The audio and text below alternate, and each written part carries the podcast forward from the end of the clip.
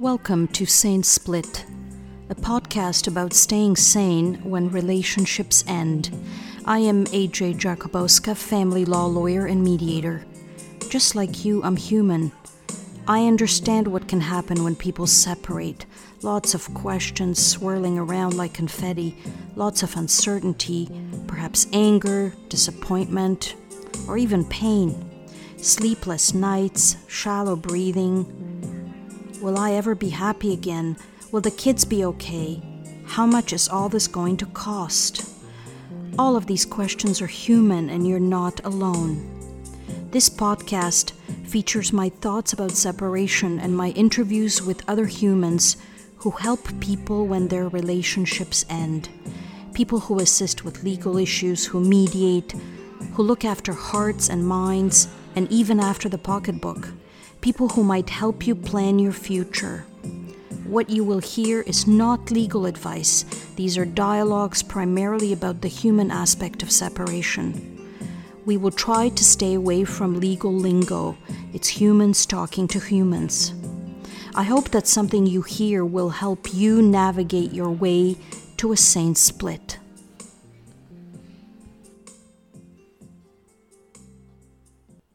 I am grateful you're tuning in to this first episode of season two of the podcast. Our topic for today lies, falsehoods, and deceptions in the context of family law.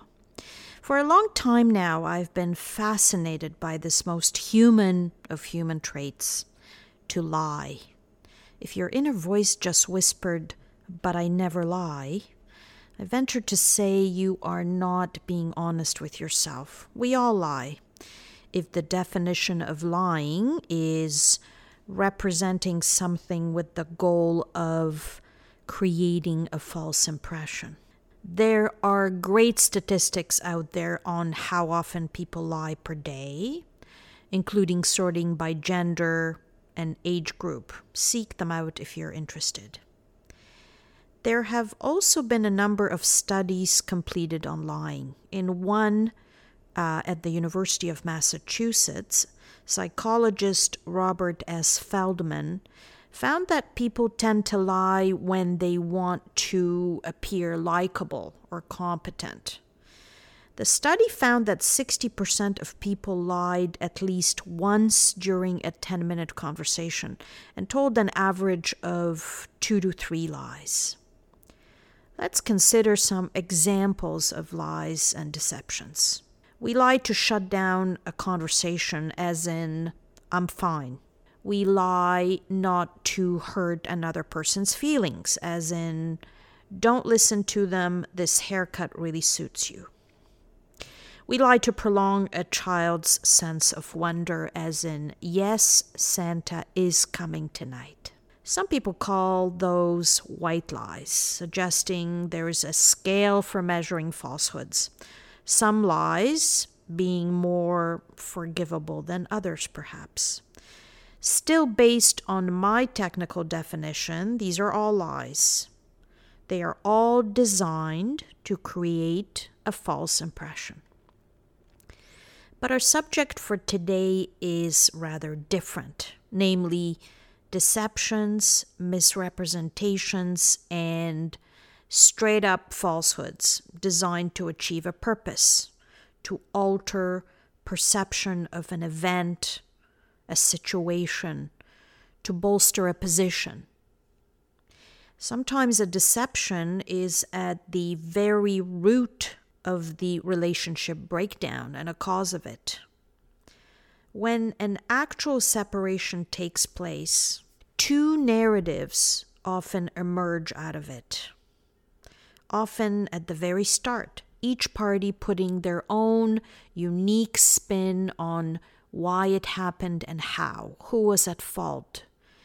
This is because humans seek explanations. They find a sense of order in explanations, assigning labels to them and putting them in drawers according to cause and effect fault, perhaps. Then the two narratives created by the separated couple spill into the world. Each side attempts to reach out and gather participants in their particular narrative, subscribers to it, if you will friends, family, neighbors, coworkers. These narratives begin to spin, and sometimes they engulf actual facts, taking them along like an avalanche roaring down a mountain. In this episode, I will share with you a couple of my favorite quotes about lies, and here is the first one from Winston Churchill. A lie gets halfway around the world before the truth has a chance to get its pants on. Great, isn't it? It speaks to the speed with which a lie can travel and take root. By the time truth gets its pants on, there's a lot of work to be done to correct the falsehoods. Part of my job as a family law lawyer involves managing my clients' reaction to the separation not the way a mental health professional would, based on specific training and with specific clinical skills, but it's a management exercise nonetheless. When people separate, you do not see smiles all around. People's emotions come to the surface. Kumbaya is not a word we would use to describe the atmosphere. In fact, many family law cases actually involve a lot of conflict people wear their emotions on their sleeve, and lawyers have to manage those emotions. In family law, I say everything is turned up to 11. People feel hurt, and because they do, they sometimes look for vindication in as many forms as might be available to them. And they start jockeying for positions, competing against one another in an attempt to prove to the other party that they are the winner, that they got the better of them and are coming out on top.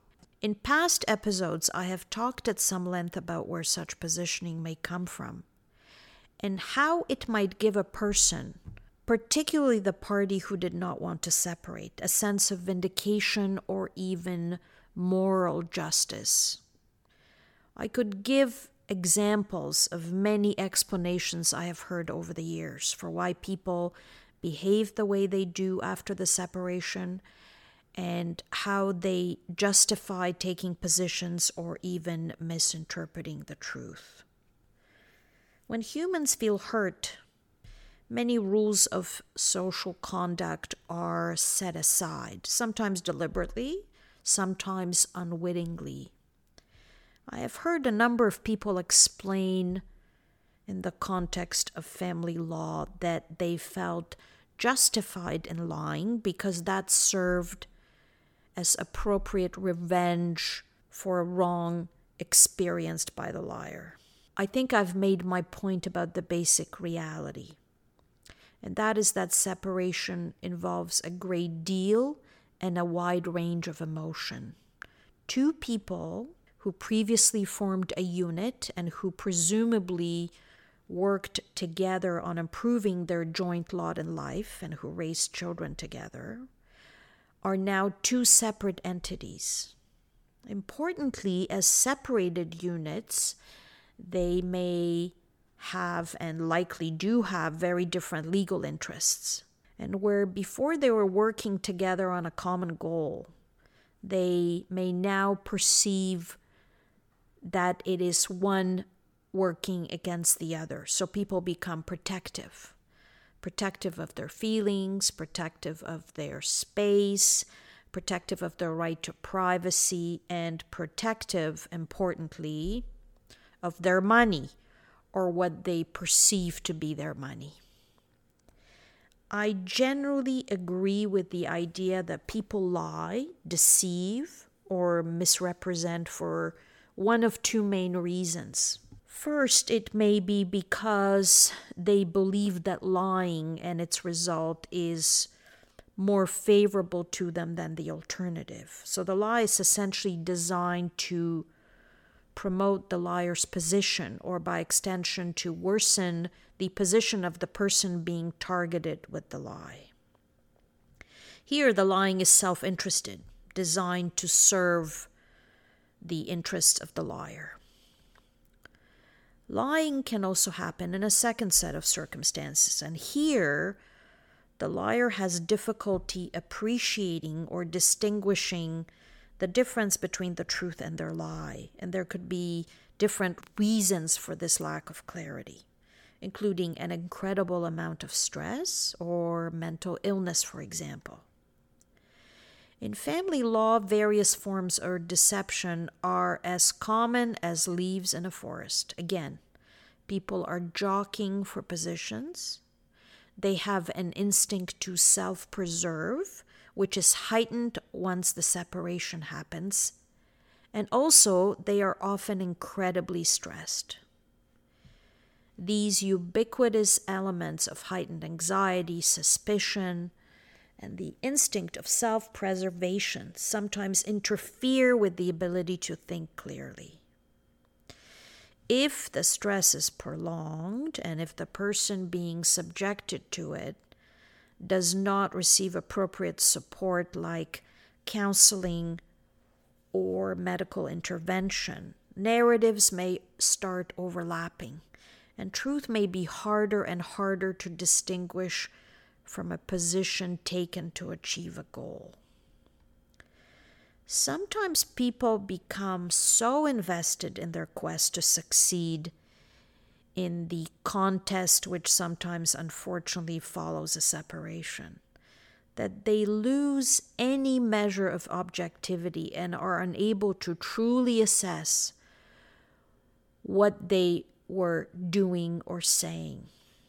For all of these reasons, it is very important that people who are separated and who face this type of stress get help. And I've talked in prior episodes about what that help may look like. Don't rush through decisions. Select your advisors and supporters carefully, including based on their ability to competently assist you with the issue you're tackling. And most of all, take care of yourself because there's a lot at stake and you are making decisions which may impact your life and the futures of your children for some time to come. Here is the bottom line I accept that there are situations in which misrepresentations may result from a heightened level of stress and may in fact be more like mistakes or misstatements rather than actual deliberate lies or misrepresentations. If a family law case involves an individual whose capacity to appreciate their circumstances may be impaired, then specific steps need to be taken to assist that person.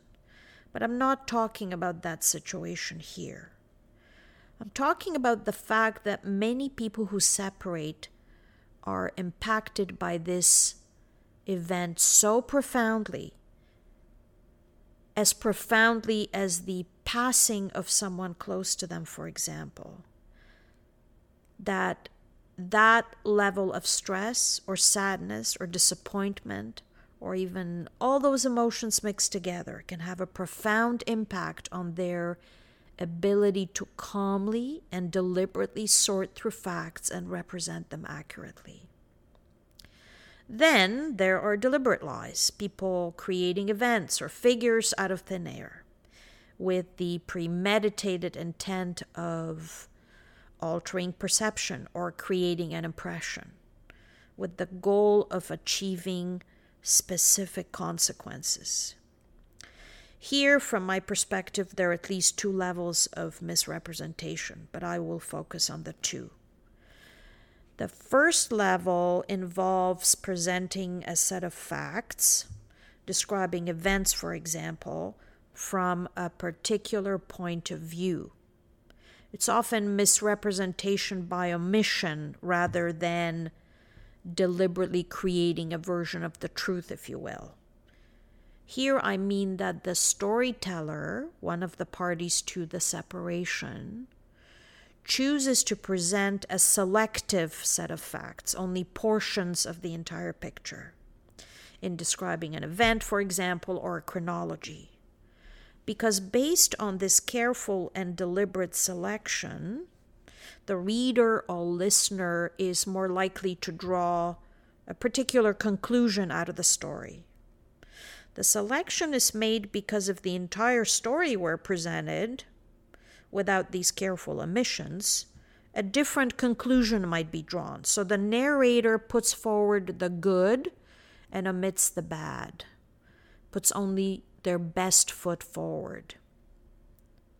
This type of selective presentation, as I call it, is very, very common in family law. In fact, I would call it the bread and butter of affidavit evidence. In a typical family law case, a family court judge can begin to understand what is actually happening only after reading both sets of affidavits. In other words, the evidence from each party in writing.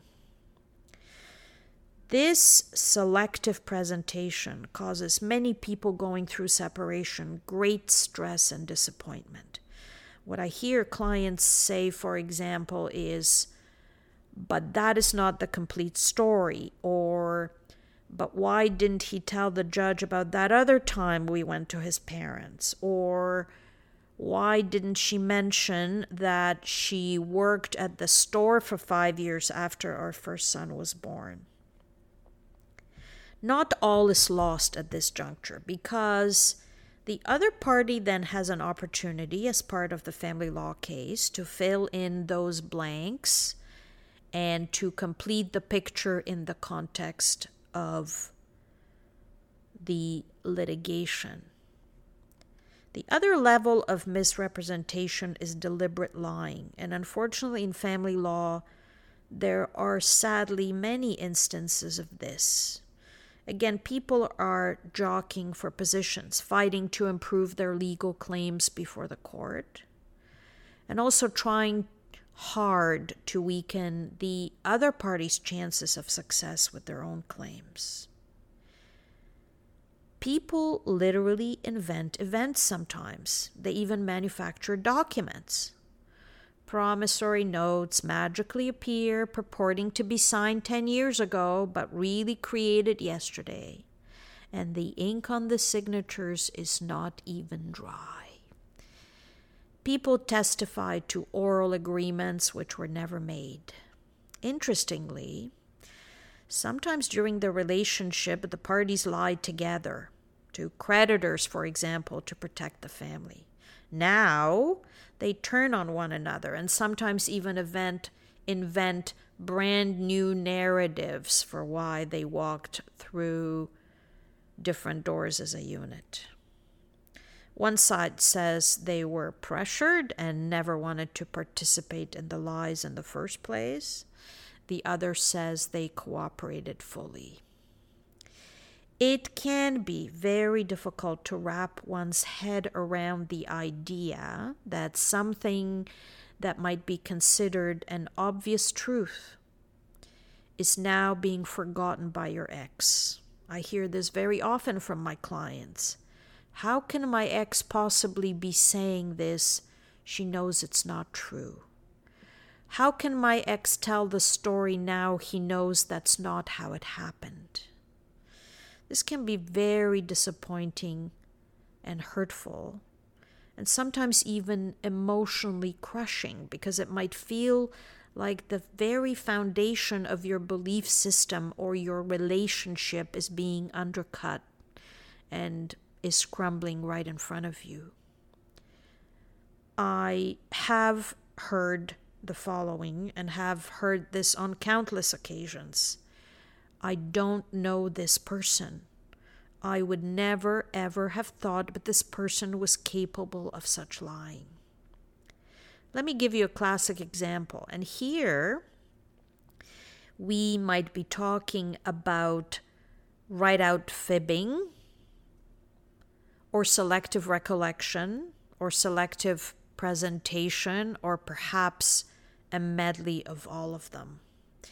When a claim for spousal support is made, the exes often have very, very different recollections of their discussions about their roles in the marriage. One spouse says that he or she actively encouraged the other to work outside the home, and the other spouse specifically recollects a discussion, an agreement between them that one would work outside the home and the other would look after the household and the children. This is very, very common. And in some instances, one of the spouses may be deliberately misrepresenting, or perhaps each of them may be amplifying some part, some seed of a discussion they had during the marriage to improve their position either in support of or in response to the claim for spousal support. I mean, it is entirely possible that during the relationship they had both sets of discussions, and now each spouse is remembering or amplifying in their mind, deliberately or subconsciously, the discussion which is more helpful to their case before the court. Lawyers are trained to employ a number of techniques to test the veracity, the truthfulness of representations made by a party in a family law case. These techniques include, for example, requesting further paper disclosure. Let's consider an example.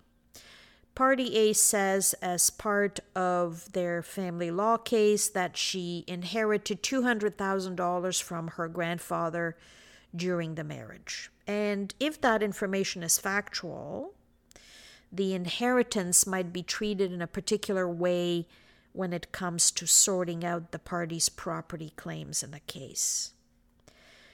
Party B's lawyer is certainly entitled to get more information about this inheritance and it's not expected to simply accept the representation by Party A without further due diligence. So, asking for further disclosure to unpeel the onion, so to speak, to truly understand the issue at hand, is one way of testing whether the representation is accurate.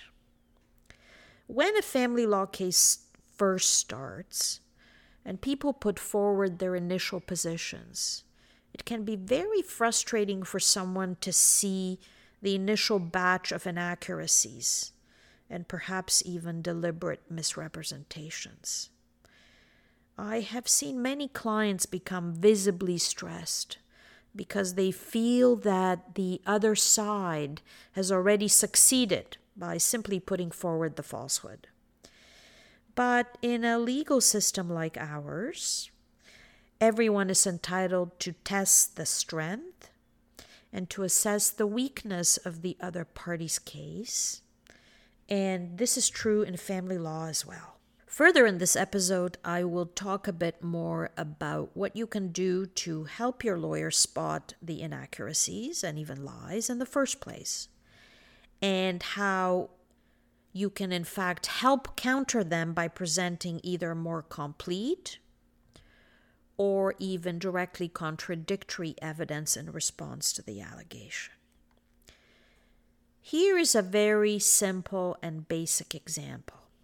If one party says the other parent never attended a single medical appointment with the children, and that representation is in fact inaccurate, it would be helpful if the parent who is alleged not to have participated were able to present evidence to the contrary. And that can come in a variety of ways, including their own statement, which is in fact evidence before the court, or better yet, corroborating evidence, which may be, for example, doctor's notes which show that over a period of years that parent in fact attended medical appointments and a notation was made in the doctor's file to that effect. Another way of testing the veracity or accuracy of evidence is cross examination, which in Ontario, in the context of a family law case, is called questioning. Many people recognize this process by the name deposition because many American law dramas portray American litigants being deposed. This is essentially a process in which a party to a family law case is questioned under oath by the opposing party's lawyer. And the questions and answers are recorded and then generated in writing and actually represent evidence before the court. So, questioning is a classic way of testing the factual foundations of the other party's case, including the evidence on which they have and will rely on for the purposes of pursuing their legal claim. Questioning can involve a very detailed and sometimes lengthy unpacking of the evidence, if you will. If a particular chronology of events is presented, for example, the lawyer doing the questioning can go into great detail around the various events and demonstrate where the story does not add up.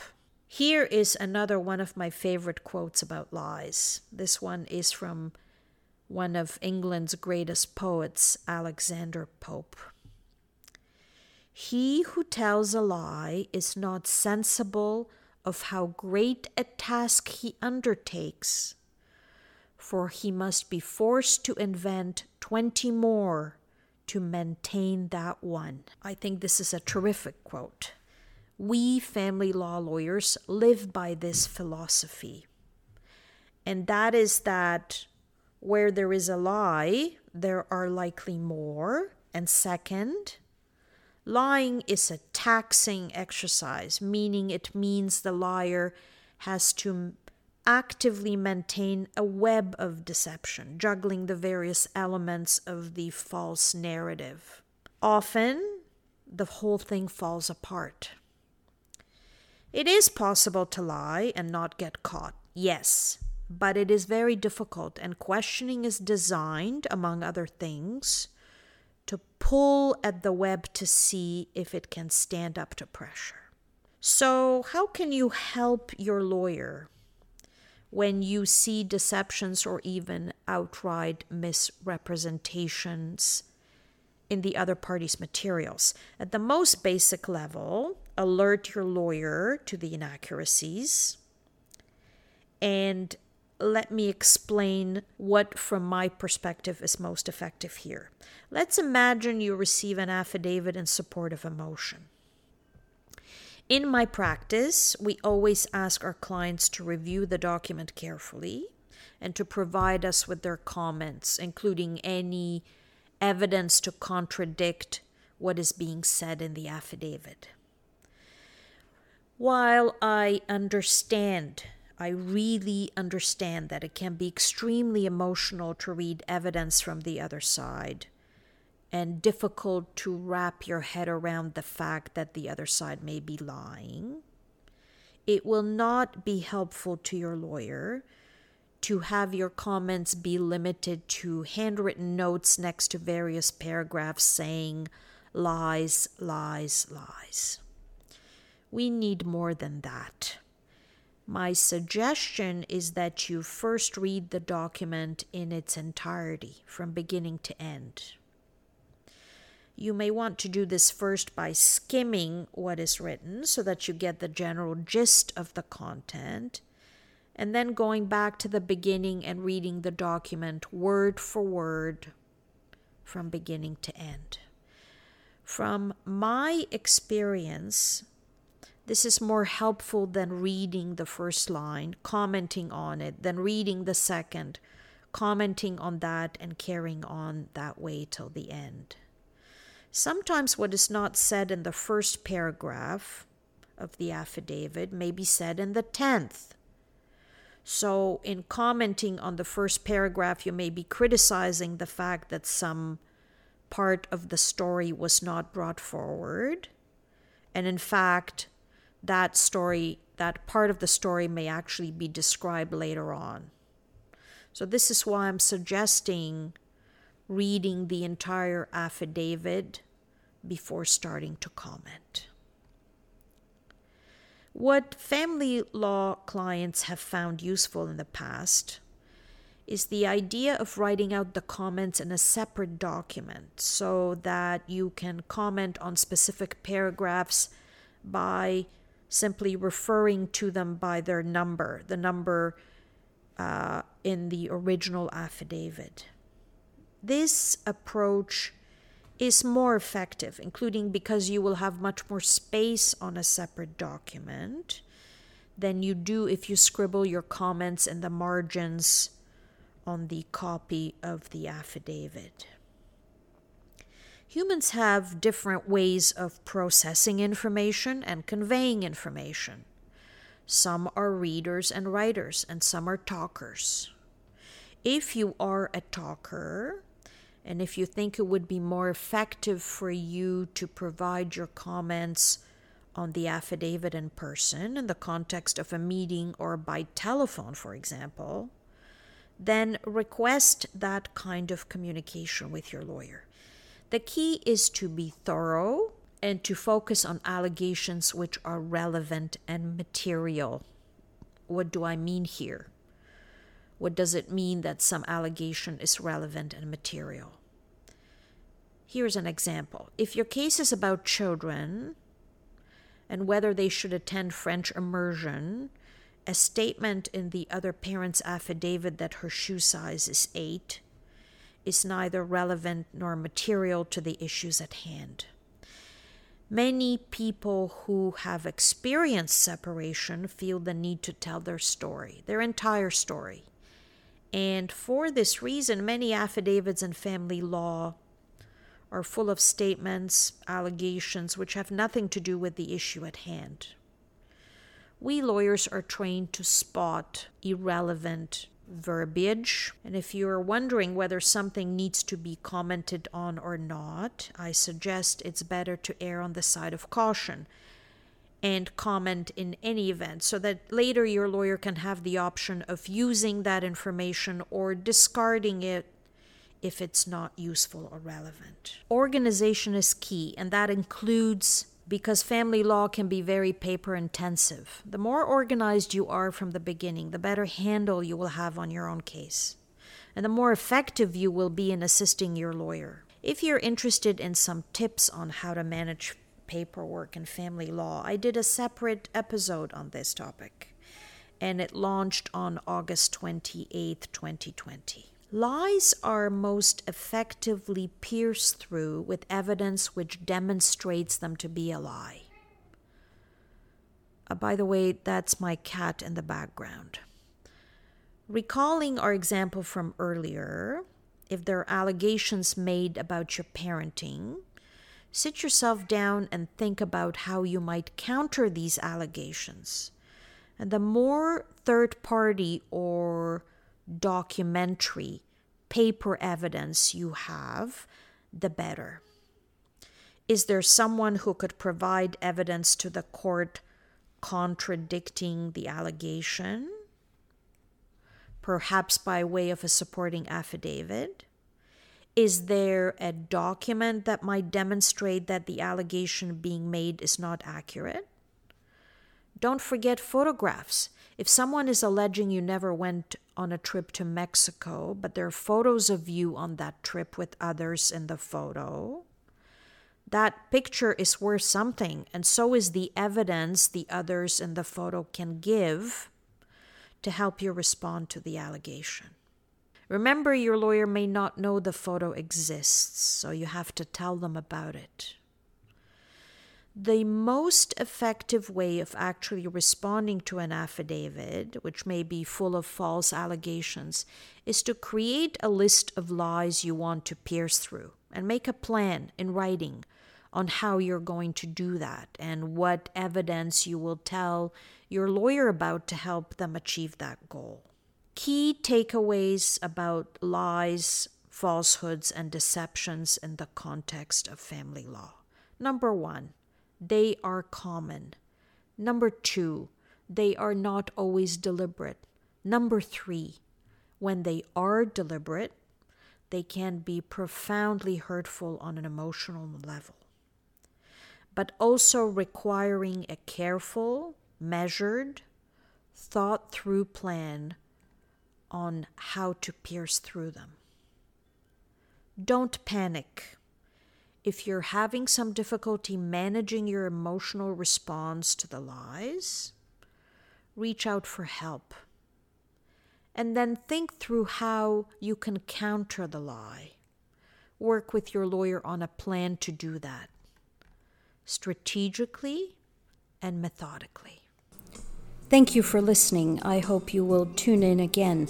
If you have any questions or comments, you can reach me through my website, separationinontario.com. Subscribing to the podcast through your favorite app will make future episodes available to you automatically. Signing off for now.